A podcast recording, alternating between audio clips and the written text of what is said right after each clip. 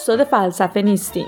ما حتی درس فلسفه هم نخوندیم. اما اگه همیشه به فلسفه علاقه داشتین و نمی‌دونستین از کجا شروع کنین؟ یا اگه فلسفه تو ذهنتون قلمروی ترسناکی بوده که همیشه یه جذابیت پنهانی براتون داشته؟ شاید خرمکه است همون چیزیه که همیشه دنبالش بودین. ما داریم تاریخ فلسفه غرب رو مرور می‌کنیم. طبیعتا از اول اولش. و هرچی می‌خونیم و می‌فهمیم رو نه اونجوری که یه استاد دانشگاه یا یه متخصص درس میده که به ساده ترین زبون با شما در میون می‌ذاریم. سلام من مونا مومنزاده هستم. منم آیدین اخوان. به خرمکست خوش اومدید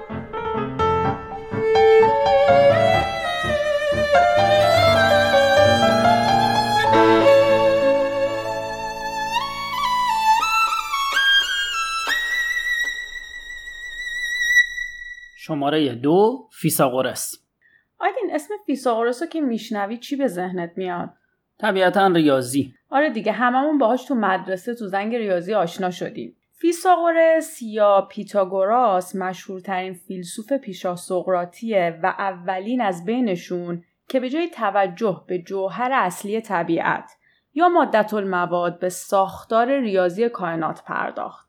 فیثاغورس تو جزیره ساموس که الان دقیقا میشه روبروی کوشاداسی از جزایر دریای اژه توی یونان باستان به دنیا آمد. پدرش اونقدر پول داشت که امکان تحصیل برای پسرش رو فراهم کنه. اینجا این هم اضافه کنم که در اون زمان در دولت شهرهای یونان بردهداری رایج بوده و کارهای سخت به دست برده ها انجام می شده. به همین دلیل شهروندا فراغت لازم رو داشتن که وقتشون رو صرف سیاست و فرهنگ کنن. فیساغورس به تمام علوم روزگار خودش تسلط داشته و خدمات فراوانی به موسیقی، نجوم، مابد و طبیعه، فلسفه طبیعی ریاضیات و الهیات کرده و کسی هم بوده که مفهوم تناسخ روح رو به جهان غرب معرفی می‌کنه. که البته طبق بعضی روایات باور خودش این بوده که این افکار مستقیما از جانب خدا بهش وحی میشه. روایت هایی هست که فیساغورس به مصر و بابل هم سفر کرده و از غذا دانش ریاضی رو از مصری ها یاد گرفته. اما در نهایت در چهل سالگی به دلیل مشکلاتی که با حاکم خودکامه ساموس داشت به کروتون در جنوب ایتالیا مهاجرت می‌کنه و همونجا یه مدرسه یا انجمن رو تأسیس می‌کنه که یه جور مکتب سری بوده یه چیزی مثل فرقه.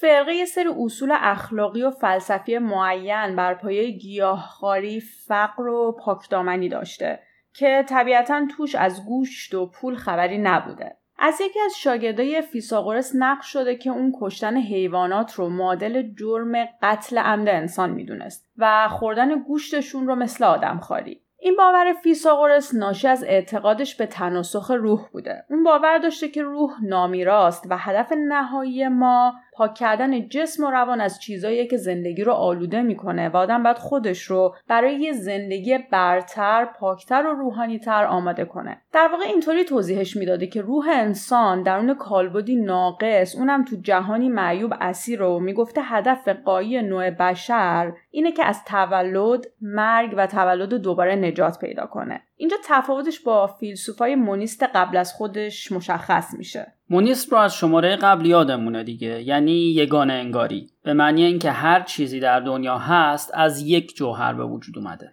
دقیقا. پس من یه بار دیگه این جمله رو تکرار می‌کنم. اینجا تفاوت فیساغورس با فیلسوفای مونیست قبل از خودش مشخص میشه و اینکه فیساغورس در واقع دوالیسته. جسم رو ماده می‌دونه که از بین میره و روح رو چیزی غیر مادی که از بین نمیره. بذار تا داریم در مورد باور فیساغورس به تناسخ روح حرف می‌زنیم. این رو هم بگم. همونطور که گفتی فیساغورس رو به عنوان کسی که ایده تناسخ رو توی یونان باستان مطرح کرده می‌شناسن. اما باید بدونیم که اون به هیچ وجه ابداع کننده این ایده نبوده. شاید صدها سال قبل از اون این باور تو مصر باستان وجود داشته. هرودوت هم به این موضوع اشاره می‌کنه که متفکرانی در یونان باستان این ایده رو بست و شهر دادن اما اون رو از مصریا گرفته بودن. هرودوت اعتقاد مصریان باستان رو اینطوری توضیح میده که وقتی بدن انسان میمیره روحش وارد بدن حیوانی میشه که تو همون زمان به دنیا میاد. و بعد از اینکه روح تمام حیوانات خشکی دریا و هوا رو طی کرد دوباره به کالبد یه انسان دیگه برمیگرده. و این چرخه برای هر روح سه هزار سال طول می‌کشه. سه هزار سال. دقیقا. در نتیجه گروهی از تاریخ نگاران فلسفه معتقدند که ایده تناسخ فیثاغورس هم مثل قضیه هندسی معروفش که در مورد اون هم سر بحث ریاضی توضیح میدم در واقع آریتیه. حتی هرودوت بدون اینکه نام ببره از فیلسوف خاصی ذکر کرده که در زمان قدیم و جدید کسانی در یونان بودند که این ایده را از مصریان گرفتند اما طوری اون رو مطرح کردند که انگار ابداع ذهن خودشونه. گیورگ جیمز یه کتاب داره به اسم میراث تاراج شده ریشه های مصری فلسفه غرب که تو اون اشاره می‌کنه به اینکه تمام فیلسوف های پیشا سقراطی در واقع یا در مصر و یا در مدارس آسیای صغیر که باورهای مصری داشتن آموزش دیده بودند پس اصلا عجیب نیست که فکر کنیم ایده های اصلی فیساغورس هم در واقع یونانی شده اعتقادات مصر باستان باشه. حالا جالبه که گفته میشه سکوت code of silence مهمترین وظیفه مریدا تو انجمن بوده و حفظ همین سنت باعث شده که نوشته و اثری از فیثاغورس و پیروانش باقی نمونه یه داستانی هم هست حالا افسانه یا واقعیت نمی‌دونیم که میگه اون یکی از شاگرداش رو تو آب غرق کرد چون راز پنهان رو برای بیرونیا آشکار کرده بوده.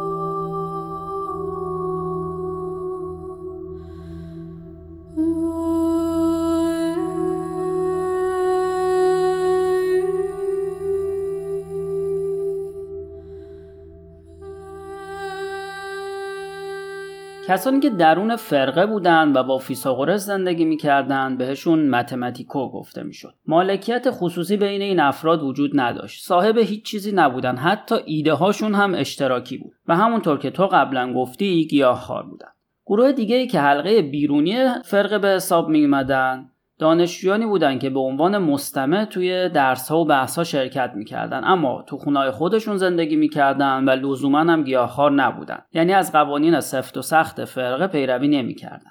معمولا میگن نمیشه به طور دقیق گفت که چی رو خود فیثاغورس کشف کرده و چی رو پیروان مکتبش. با در نظر گرفتن موضوع رازداری فرقه فیثاغورسی از یه طرف و مالکیت اشتراکی ایده از طرف دیگه طبیعیه که تشخیص این موضوع سخت بشه. دو تا تفسیر مختلف میشه از این موضوع ارائه داد. تفسیر اول با فرض نیت خوب. فیثاغورس فردیت خودش رو وقف پیشبرد ایده کرده. یعنی ایده برای اون از فردیت خودش مهمتر بوده. حالا اینکه ما الان دنبال این بگردیم که چی رو فیثاغورس کشف کرده و چی رو شاگرداش خودش نقض ایده فیثاغورس به حساب میاد. وقتی خودش اصراری نداشته که ادعای مالکیت کنه چرا ما باید دنبال این بگردیم که چی مال اونه و چی نیست؟ می‌تونیم مشکوک باشیم که این وسواس تا حد زیادی از رسوب اخلاق سرمایهداری تو ذهن ما شکل گرفته که بهتره در این صورت دور بریزیمش. اما تفسیر دوم با فرض نیت بد. با در نظر گرفتن قرضی بودن ایده فیثاغورس میشه شک کرد که دلیل این رازداری و سکوت سفت و سخت شاید این بوده که فیساغورس میترسیده از گسترش بیش از اندازه ایدهش در جغرافیا. چون فکر می‌کرده که ممکنه لو بره که ایده هاش در واقع ناب و مخصوص به خودش نیستن و در نتیجه اون کاریزما و ابهتش رو از دست بده. حالا اینکه کدوم یکی از این فرضیه ها رو بپذیریم به دیدگاه فلسفی خودمون برمیگرده. چون این دیگه چیزی نیست که بشه ثابت یا ردش کرد.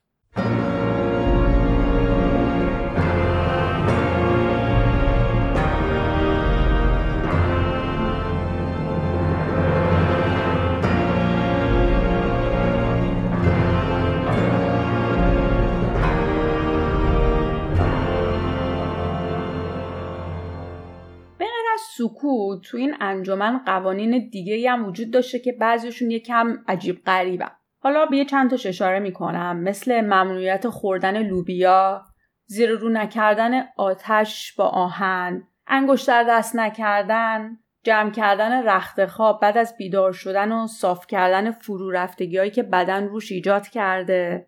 برداشتن چیزی که روی زمین افتاده. دست نزدن به خروس سفید که بعضی جاها به جاش گفته شده که خروس را پرورش بده اما قربانی نکن چرا که خروس وقف ماه و خورشیده. که البته بعدها نویسنده ها در مورد این قوانین توضیحات نمادین مختلفی داشتن. کلا افسانه و قصه در مورد فیساغورس زیاده و نمی‌دونیم کدوماش موثقن مثل اینکه مثلا با حیوانا صحبت می‌کرده حتی بهشون دستور می‌داده. ارسطو داستانهایی رو نقل می‌کنه که بنابر اونها فیساغورس در یه زمان تو دو تا مکان ظاهر می‌شده. یا وقتی لباس نداشته دیدن که رون پاش طلاییه. یه افسانه دیگه هم که در مورد فیساغورس وجود داره اینه که برخلاف بقیه انسانها اون از مسیر تناسخ روح خودش خبر داشته. حالا دلیل این تفاوت چیه؟ دلیلش در واقع در خود اون روحیه که در فیساغورس حلول کرده. افسانه میگه که آتالیدس پسر هرمس اجازه پیدا می‌کنه از پدرش یه درخواست کنه به غیر از نامیرایی. یعنی حیات جاودانه. من این وسط یه توضیح بدم راجع به هرمس. هرمس پیامرسان خدایان المپه خدای بازرگانان، مسافران، دزدان و سخنرانانه. و واسطه ای بوده بین انسانهای فانی و خدایان. و جالبتر از همه این که سرپرست روح در زندگی پس از مرگ به حساب می اومده. خب حالا که هرمس رو شناختیم بذار من از اول بگم. پس آتالیدس پسر هرمس اجازه پیدا می‌کنه که از پدرش یه درخواست کنه غیر از نامیرایی یعنی حیات جاودانه. درخواستی که آتالیدس از هرمس می‌کنه این بوده که تمام خاطراتش از این زندگی و زندگی بعد از مرگش و حتی زندگی های بعد از حلول دوباره روحش به یادش بمونن. همین باعث میشه که این روح خاطرات تمام زندگی های قبلیش رو دقیق به یاد بیاره تا زمانی که به فیساغورس می‌رسه. مسیری که روح آتالیدس طی می‌کنه. تا به فیثاغورس برسه این شکلیه که اول به یکی از جنگجوهای تروا تبدیل میشه از اونجا به یکی از فیلسوفهای یونانی و بعد از اون هم به یه ماهیگیر ساده تبدیل میشه تا اینکه نهایتا تو بدن فیثاغورس حلول می‌کنه. پس به طور خلاصه روح پسر هرمس به فیثاغورس می‌رسه. دقیقا. و فیثاغورس تمام این مسیر و خاطرات هر یک از این زندگی ها رو دقیق و کامل به یاد داشته.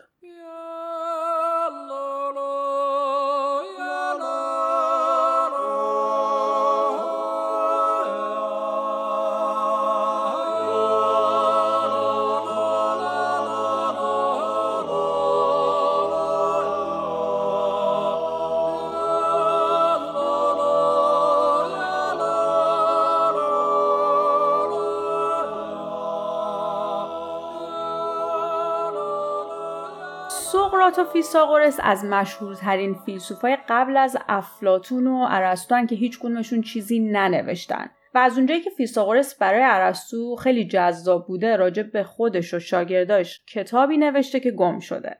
اون پیروانش به عنوان بنیانگذاران نظریاتی نو توی ریاضیات و هندسه شناخته شدن. بزرگترین پیشرفت فیثاغورس این بوده که متوجه شده حقایق ریاضی نباید صرفا پذیرفته بشن بلکه باید اثبات بشن. مثلا نمیشه گفتش که من معتقدم که دوی به اضافه دو میشه چهار. اینو باید اثبات کنیم. پس سنت اثبات قضایای ریاضی به شیوه استنتاجی که رکن و اساس علوم غربیه به فیساغورس برمیگرده. اون بودش که اولین بار اندیشه جذر و کعب اعداد رو مطرح کرد و به این طریق مفاهیم هندسی رو به ریاضیات آورد. کشف عدد اسم هم به اون نسبت میدن. عدد گنگ عدد اسم. چی بود عدد اسم؟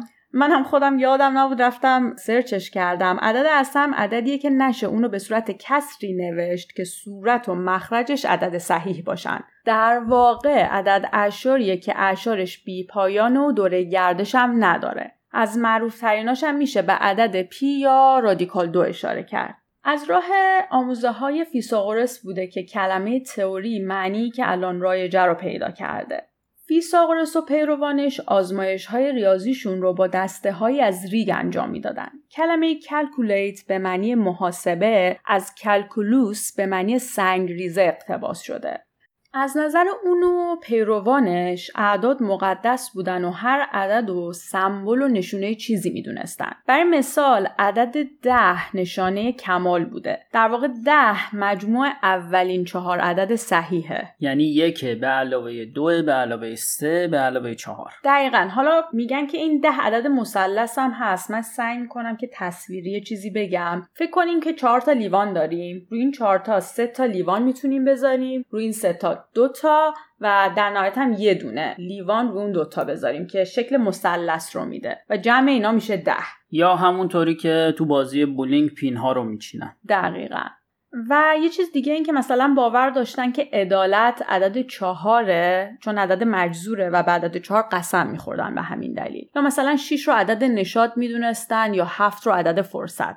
همینطور اینکه دو و سه نماد زن و مرد بودن. دو نماد زن سه نماد مرد که پنج جمع این دوتا عدد نماد ازدواج در نظر گرفته می شده. به اعتقاد فیساغورسیان عدد بنیان توضیح همه پدیده های طبیعی بر اساس ریاضیات بوده. حتی تو مفاهیمی کاملا دور از ریاضیات مثل دوستی درستی و شادی که خب مشخصا تو این زمینه اقراق می‌کردن. و چیزی که می‌گفتن این که اشیا همون اعدادن. یک نقطه است خط دو سطح سه و حجم چهار.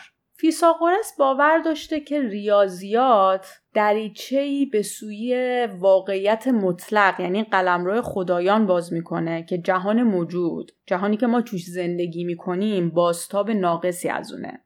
قضیه معروف فیساغورس هم همونیه که تو مدرسه خوندیم دیگه اولش صحبت کردیم که توی مثلث قائم و زاویه مربع وتر برابر با مجموع مربع دوتا زل دیگه A2 به اضافه B2 میشه سی دو تو هندسه هم اونو پیروانش متوجه شدن که مجموع زوایای یه مثلث همیشه 180 درجه است که بازم تاکید کنیم که مطمئن نیستیم که خودش اینو اثبات کرده یا پیروانش. خب همونجور که قبلا گفتی فیثاغورس هم مثل سقراط اثر نوشتاری از خودش نداره اما به نبوغ در یادگیری و خرد مشهوره. قبلتر گفته بودم که شاید قضیه معروف فیثاغورس هم عاریتی باشه و یادمون هست که گفتیم جزئیات دانش فیثاغورس برای ما روشن نیست و برای مثال نمی‌دونیم که چقدر از دانش ریاضی که امروز بهش نسبت داده میشه در واقع به خودش مربوطه. نویسندگان فیساغورسی بعد از مرگ اون تاکید زیادی روی نظم ریاضی جهان کردن. این مسئله تا حد زیادی به خودش هم نسبت داده میشه. در حالی که تحقیقات جدید تاریخدانای فلسفه در این مورد شک و شبه جدی ایجاد کرده. مثلا در مورد قضیه معروف فیساغورس این قضیه برای اولین بار توسط یه ریاضیدان هندی به اسم باودایانا در سال 800 قبل از میلاد ثبت شده. پس ممکن بود ما الان به جای قضیه فیساغورس بگیم قضیه باودایانا. آره اگر هندیا کشتی ساز و بازرگانای خوبی بودن و می‌تونستن دانششون رو به دنیا ارائه کنن شاید اینطور می‌شد. علاوه بر این قبل از فیساغورس معمارهای مصری و بابلی به این اصلم آگاهی داشتن که اگر از لاع مثلثی سه، چهار و پنج باشن اون مثلث یه زاویه قائمه داره. اما این احتمال مطرحه که یونانیا برای اولین بار این رو فرموله کردن و تبدیلش کردن به یه اصل. پس در واقع مصریا و بابلیا به صورت تجربی این قضیه رو می‌دونستن. درسته. فیثاغورس در حقیقت ریاضی رو اساس جهان اساس نظم الهی می‌دونست. باور داشت که مطالعه ریاضی به خلوص روح کمک می‌کنه. برای همین همینقدر به ریاضی اهمیت می‌داد و بخش عمده ای از تعلیمات فرقش رو به این موضوع اختصاص داده بود. به همین ترتیب در مورد موسیقی هم همین نظر رو داشت. اون و پیروانش ریاضی رو با موسیقی مرتبط کردن و کشف کردن که فاصله بین نوت ها رو میشه با زبان اعداد بیان کرد. به بیان دیگه تو موسیقی ثابت کردن نواهای زیبا با ساده ترین نسبت های عددی انتباق دارن که اسمش رو اعتدال خوشاهنگ گذاشتن و معتقد بودن موسیقی خوراک نفسه و بهترین درمان برای بیمار. حتی بدن انسان رو با آلت موسیقی مقایسه می‌کردن و می‌گفتن وقتی بدن کوک باشه سالمه.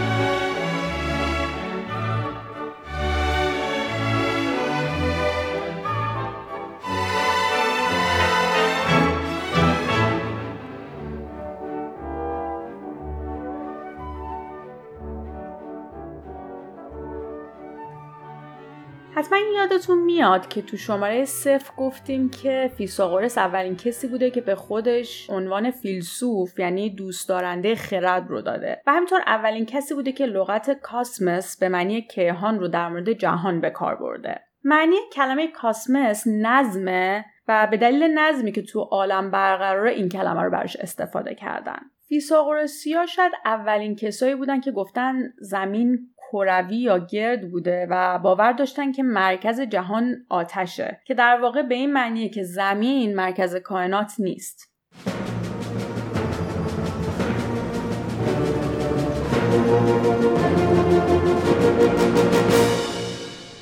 ایده سیاسی فیساغورس این بود که جامعه باید توسط افراد برتر اداره بشه و البته راه و رسم زندگی که پیشنهاد می‌کرد کم و بیش رگیه های فلسفی داشت. دیدگاه سنتی اینه که عمدتا وقتی به افراد برتر اشاره میشه منظور ثروتمنداست. اما الان مشخص شده که از اوایل قرن چهارم قبل از میلاد دو دسته تفسیر از نظریات فیثاغورس وجود داشته. اول دسته ای که نظراتش رو مطابق با همون دیدگاه سنتی می‌دونست و اون رو در کنار حکومت خودکامه میذاشت و دوم دسته ای که خودکامگی آریستوکرات ها رو به خصوص وقتی ریشه در ثروت داشت رد می‌کرد. اگه میشه آریستوکراسی هم توضیح بده. آریستوکراسی یعنی حکومت نخبه ها که در مقابل حکومت عامه مردم قرار می‌گیره. البته خود نخبه رو میشه تفسیر کرد اما معمولا وقتی از آریستوکراسی حرف می‌زنیم داریم در مورد حکومت گروهی از ثروتمندان مسلط حرف می‌زنیم که به صورت موروسی هم منتقل میشن. فیساغورس تو کروتون به شهرت رسید و مسئولیت وضع قوانین این شهر و شهرهای دیگه یونان تو ایتالیا رو به عهده اون گذاشتن. اما بعد از 20 سال زندگی در اونجا دشمنان و مخالفانی پیدا کرد که علیه اون و پیروان شورش کردند که باعث شد اون به شهر دیگه ای نقل مکان کنه. مخالفا انجمن رو تو کروتون آتیش زدن و بسیاری از پیروانش همونجا سوختن.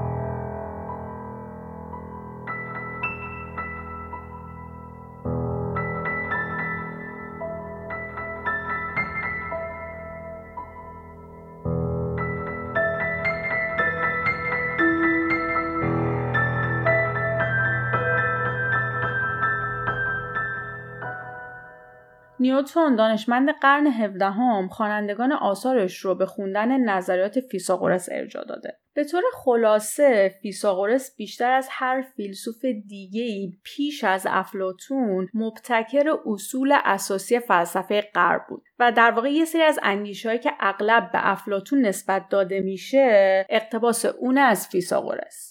شواهد تاریخی نشون میدن که هرچند فیثاغورس در زمان خودش و حتی 150 سال بعد از مرگش در زمان ارسطو و افلاتون مشهور بوده اما برعکس امروز این شهرتش هرگز ربطی به دانش ریاضی اون نداشته. فیثاغورس در اون زمان به چهار ویژگی شناخته می شده. یک به عنوان متخصص در زمینه سرنوشت روح پس از مرگ. دو به عنوان متخصص مناسک مذهبی. سه شعبده بازی با رون پای طلایی که می‌تونسته همزمان در دو مکان مختلف باشه و چهار به عنوان مبتکر سبک خاصی از زندگی شامل محدودیت های غذایی، مناسک مذهبی و البته دیسیپلین سخت تو زندگی. اهمیت اندیشه فیساغورس رو باید فراتر از خودش تو مکتب فیساغورسی ببینیم. مکتبی که از ادامه و گسترش نظریات اون توسط فلاسفه بعد از خودش شکل گرفت. و ادامه پیدا کرد. هم اصلی این فلاسفه به طور خلاصه این بود که جهان و هستی رو به زبان اعداد فهم و تفسیر کنند.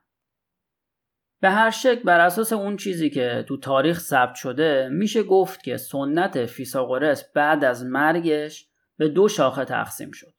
گروهی دیدگاه های فلسفیش رو دنبال کردن که بهشون ماتماتیچی میگن و گروه دیگه هم دنبال دیدگاه های اخلاقی، مذهبی و سیاسی فیساغورس رفتن که به اونا آکوسماتیچی میگن. مکتب فیساغورسی به لحاظ تاریخی یه ویژگی مهم دیگه هم داره. برخلاف روح زمانه در انجمن به روی زنان هم باز بوده و مردان و زنان در اونجا با هم برابر بودن. آیسارای لوکانیایی یکی از فیلسوفان زن پیرو مکتب فیساغورسی بوده که کتابی به اسم درباب طبیعت انسان رو بهش نسبت میدن که تو این کتاب بحث می‌کنه که با شناختن طبیعت انسان و به خصوص روح انسان میشه مبانی فلسفی اخلاق و قانون طبیعی رو درک کرد.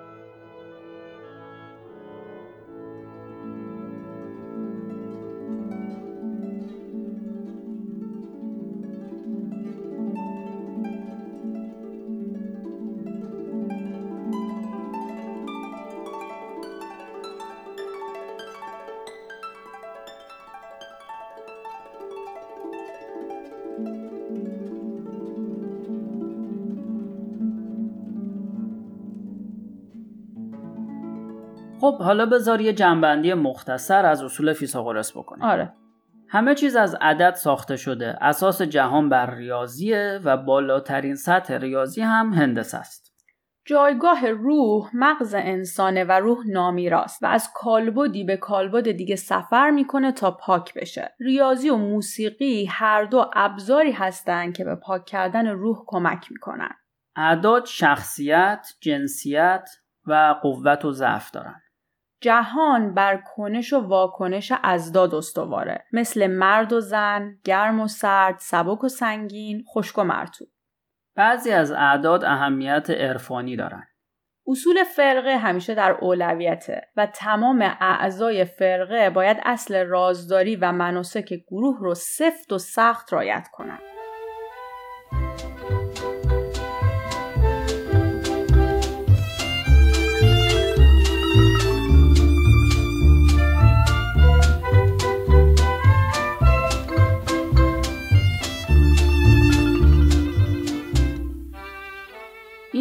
دومین شماره خرمکست بود. مرسی که گوشش دادین و اگر به نظرتون مفید اومد خوشحال میشیم که به دوستانتون یا کسانی که فکر می‌کنید به فلسفه علاقه مندن هم معرفی کنید پادکست رو. منابعی هم که ازشون استفاده کردیم رو طبق معمول تو قسمت توضیحات پادکست می‌ذاریم. اینجا من یه توضیحی بدم که ما یکم بدقل شدیم برای اینکه قرار بود تو این شماره در مورد دو تا فیلسوف صحبت کنیم. اما با توجه به بازخوردهایی که گرفتیم متوجه شدیم که حجم اطلاعات قسمت قبل برای یه شماره یکم زیاد بوده و تمرکز رو با توجه به موضوع پادکست کمی سخت کرده و مخاطبامون ترجیح میدن که اپیزودها کوتاهتر باشه. به همین دلیل و با تشکر از کسایی که نظراتشون رو با ما در میون گذاشتن این شماره فقط به فیساغورس اختصاص داده شده. تو بخش بعدی فیلسوفای پیشا سقراطی می‌خوایم راجع به همون فیلسوفی صحبت کنیم که می‌گفت توی رودخونه نمیشه دوبار پا گذاشت. و باور داشت روح هرچه آتشینتر خردمندتر. پس منتظر شماره بعد باشیم